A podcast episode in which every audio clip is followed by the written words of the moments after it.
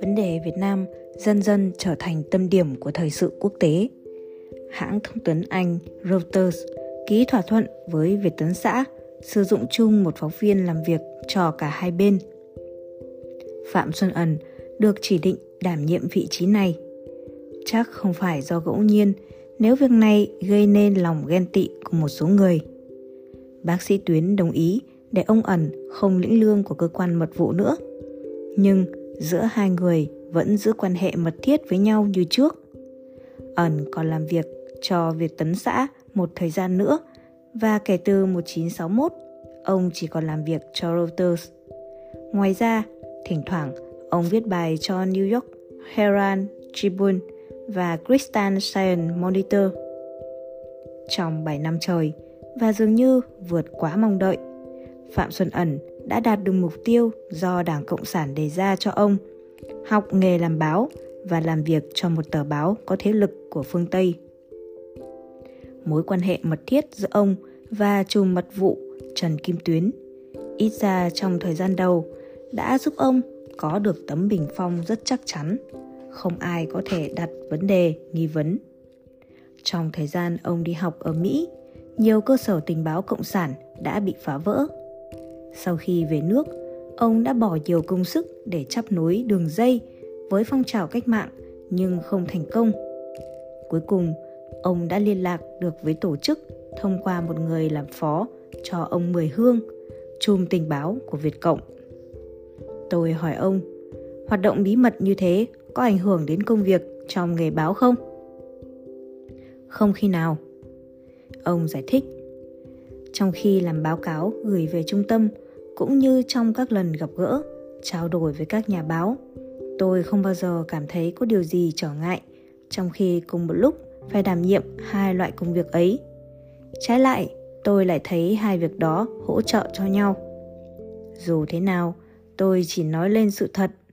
Tôi không bao giờ nói dối với bất cứ bên nào. Đối với một điệp viên, lợi ích của tấm bình phong báo chí phụ thuộc vào độ tin cậy của các tin tức và nội dung phân tích phù hợp với sự thật đến mức nào. Sự tín nhiệm của cả hai bên đối với ông ẩn là ở chỗ ấy.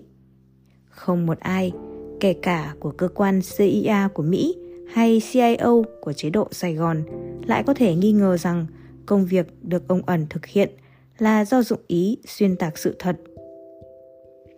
Tại cơ quan báo Time, ông được hưởng quy chế full staff, đầy đủ quyền hạn, chỉ dành cho những nhà báo Mỹ đi làm việc ở nước ngoài. Những bài phỏng vấn, phóng sự của Phạm Xuân Ẩn đăng trên tờ tuần báo Time có độ chính xác cao đến mức Robert Stapland, phóng viên tờ New Yorker, đồng thời là người bạn chung của chúng tôi, phải tự hỏi không chút ghen tị rằng đâu là do nguồn của Phạm Xuân Ẩn cung cấp. Để thỏa mãn tò mò và xóa tan mọi nghi vấn, một buổi sáng, ông Ẩn đánh xe đưa chúng tôi đi chợ chim và động vật cảnh, nơi ông thường xuyên lui tới. Không những vì sở thích mà còn để mua thức ăn cho chim và chó của ông. Nhiều năm sau, ông ẩn giải thích cho tôi. Tôi đã giải thích cho Bob, tức Robert Chaplin, nếu chợ không bán châu chấu, có nghĩa là vùng nông thôn, nơi sản sinh ra châu chấu đã bị Việt Cộng kiểm soát. Còn đến khi nào lại thấy châu chấu đem ra bán ở chợ, tức là vùng đó đã được quân chính phủ lấy lại. Đối với các giống chim quý hiếm và thú săn, tình hình cũng như vậy. Điều đó xem ra chỉ là một bài học đơn giản về nghiệp vụ báo chí. Ông ẩn đã giải thích cho Bob. Trong một thành phố tràn ngập tin đồn, tốt nhất là phải đa dạng hóa các nguồn tin. Tạo lập được một mạng lưới cung cấp nguồn tin quả là một việc công phu, mất nhiều thời gian. Anh phải tỏ ra thẳng thắn, thật tha và phải bảo đảm an toàn cho người cung cấp tin. Phải giúp đỡ họ phải cung cấp trở lại cho họ những tin tức người ta muốn biết. Phải năng mời mọc đi ăn trưa ăn tối tặng quà năm mới. Ở sài gòn người ta quen giao du với nhau như thế mà. Năm 1972 Robert Sapland đưa lên các trang báo của tờ nơi The New Yorker kể lại chuyến đi chợ chim bữa ấy. Cho biết thêm, trên đường đi chợ về, ẩn kết thúc câu chuyện. Nhà báo giỏi là người moi được nhiều tin bổ ích vì anh ta có cơ hội và chỗ đứng có thể nghe được nhiều chuyện từ nhiều nguồn khác nhau. Xem ra Bob cũng tâm phục khẩu phục lắm khi nghe ẩn nói. Anh ta đánh giá ẩn là người Việt làm báo chăm chỉ nhất và được nhiều người kính trọng nhất. Phạm Xuân Ẩn được tin cậy đến mức sau chiến thắng của Cộng sản năm 1975, các nhà báo nước ngoài đều lần lượt buộc phải rời khỏi Việt Nam. Cơ quan báo Tham do ông được giao phụ trách vẫn tiếp tục hoạt động cho đến một năm sau mới bị nhà cầm quyền ra lệnh đóng cửa. Năm 1989, ẩn gặp lại Molly Saffer khi ông ta trở lại Sài Gòn, này được gọi là thành phố Hồ Chí Minh, là đồng tác giả của chương trình Soitan Minus trên kênh truyền hình Mỹ CBS. Trong một câu chuyện riêng tư, nhưng sau đó đã được Sheffer công bố, ông ẩn kể rằng cấp trên của tôi không bao giờ yêu cầu cắt xén các tin tức báo cáo về, vì như thế trước sau cũng sẽ bị lộ. Người ta luôn luôn nhắc nhở tôi không được làm điều gì tác hại đến công việc làm báo của mình. Phạm Xuân Ẩn còn có một quan niệm rõ ràng về nghề làm báo. Ông nói vẻ trịnh trọng. Nhà báo giỏi là người giữ được các bản ghi chép của mình và phải tiếp tục tra cứu không ngừng. Trong phòng khách của ông đầy ắp sách báo và được sắp xếp ngăn nắp. Khi cần tìm tài liệu, đó là tháng 2 năm 2005, ông rút ra một bản sao về sự bố trí lực lượng của quân đội Nam Việt Nam về ngày 11 tháng 10 một năm 1974, tức là chỉ trước khi Cộng sản quyết định mở cuộc tiến công chiến lược dẫn đến toàn thắng. Những con số đưa ra rất ấn tượng. Trong quân đội Nam Việt Nam có gần một triệu lính chính quy, trên một triệu người bán quân sự, trong đó trên 100.000 cảnh sát và gần một triệu tự vệ chiến đấu. Không kể trang bị gồm máy bay tiêm kích, ném bom và hàng trăm máy bay lên thẳng. Tuy nhiên, từ khi Buôn Ma Thuột thất thủ đến khi Sài Gòn đầu hàng chỉ có 7 tuần lễ. Phạm Xuân Ẩn vừa dở từng trang vừa nhắc lại. Nixon muốn xây dựng quân đội Sài Gòn thành quân đội mạnh thứ năm trên thế giới. Khi ông thu được bản tài liệu về bố trí lực lượng của quân đội Sài Gòn, ông đã không nhầm. Đội quân mạnh thứ năm thế giới, đó chỉ tồn tại trên giấy cũng như trong đầu óc của những người lập ra nó. Ông nói, trung bình 2-3 tháng một lần, tôi đi báo cáo về trung tâm đặt trong vùng Củ Chi, nhưng không phải là nơi ngày nay người ta giới thiệu cho khách du lịch xem. Phần lớn chỗ gặp đó là ở Hố Bò, một khu rừng chỉ cách Sài Gòn 20 km về phía tây bắc. Ông thường vắng mặt vào ngày nghỉ cuối tuần. Như vậy, kín đáo hơn. Tại huyện Củ Chi, cách Sài Gòn chừng 30 km, một phần trồng cây cao su có một hệ thống địa đạo quanh co do các bộ phận của Bộ Tham mưu Tiền phương của Cộng sản sử dụng.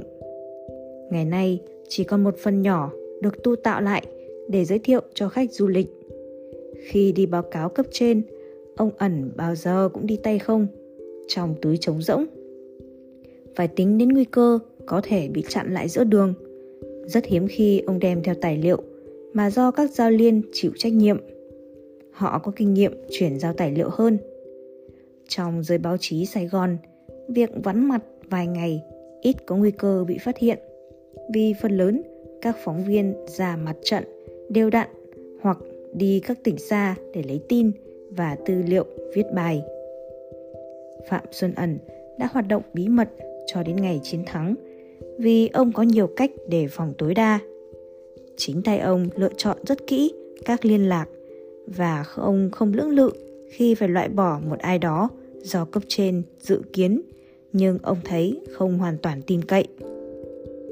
Trong số 45 thành viên trong lưới cùng hoạt động với ông, 27 người đã bị bắt hoặc bị sát hại. Ông tự nhốt mình trong phòng vệ sinh nhà ông để chọn lọc, mã hóa các tài liệu thu thập được. Nếu bị bất ngờ, ông có một khoảng thời gian đủ để tiêu hủy nhờ có những con chó Berger Đức đã được ông huấn luyện và đặt chúng ngồi từ xa, cách nhau một quãng ngắn. Chỉ một dấu hiệu nhỏ khác thường, không có tiếng sủa và chỉ gầm gừ nhỏ hay vẫy tay ra hiệu là đủ để ông nhận ra có biến và tiêu hủy ngay tài liệu vào hố vệ sinh tự hoại. Khi phải đi gặp liên lạc viên trong thành phố, điều mà ông hết sức tránh, ông phải tin chắc rằng ông và người đó không bị theo dõi và bao giờ cũng đem theo chó Béc dê. Vợ ông đi sau, cách một quãng để nhỡ ông bị địch bắt là nó quay lại báo ngay cho vợ ông. Chỉ có vợ và mẹ ông biết ông hoạt động bí mật. Mọi người xung quanh không ai nghi ngờ điều gì. Ông không bao giờ dắt súng trong người. Và lại, ông cũng không thạo sử dụng vũ khí vì chưa bao giờ được theo học một khóa huấn luyện quân sự nghiêm chỉnh. Cho đến khi nào được xác minh xong, ông cứ để cho tin đồn lan truyền rằng ông là một nhân viên tình báo CIA. Dù sao, ông cũng rất biết Edward Lansdale. trong thời gian ông làm ở TRIM. Sau này thăng lên cấp tướng. Lansdale được Phạm Xuân Ẩn gọi là kẻ làm ra các ông vua do ông ta là chuyên gia chống du kích và đã đóng một vai trò quyết định ở Philippines chống cuộc nổi loạn của người Húc do Cộng sản chỉ đạo. Sau này, nhiều người Mỹ cũng đến hỏi ý kiến Phạm Xuân Ẩn về việc xử lý các mối quan hệ với vì Việt sao cho tốt. Chính ông đã duy trì khá lâu những phản xạ tự nhiên có được từ thời kỳ đó. Hai chục năm sau chiến thắng năm 1975 và căn cước của ông được công khai hóa. Ông nói về Cộng sản cứ như ông không phải là người của họ. Ông thường bắt đầu bằng Cộng sản nghĩ rằng và điều đó khiến một người bạn Việt Nam của ông đã vặn lại. Tại sao lại nói thế?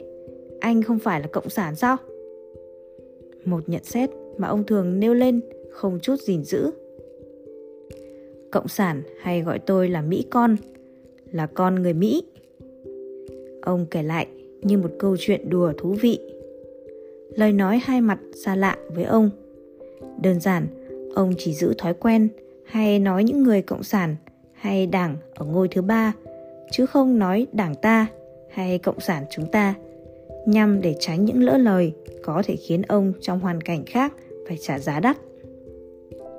Một buổi chiều, khi ông viết một bức thư bằng mực bí mật, con gái ông còn đang đi học, bất chợt bắt gặp. Ông không có thì giờ giấu trang giấy trắng, nên giả vờ như làm chuyện khác đứa bé gái đem chuyện đó kể với một trong các anh của nó Bà viết gì mà chẳng có chữ nào hiện trên giấy.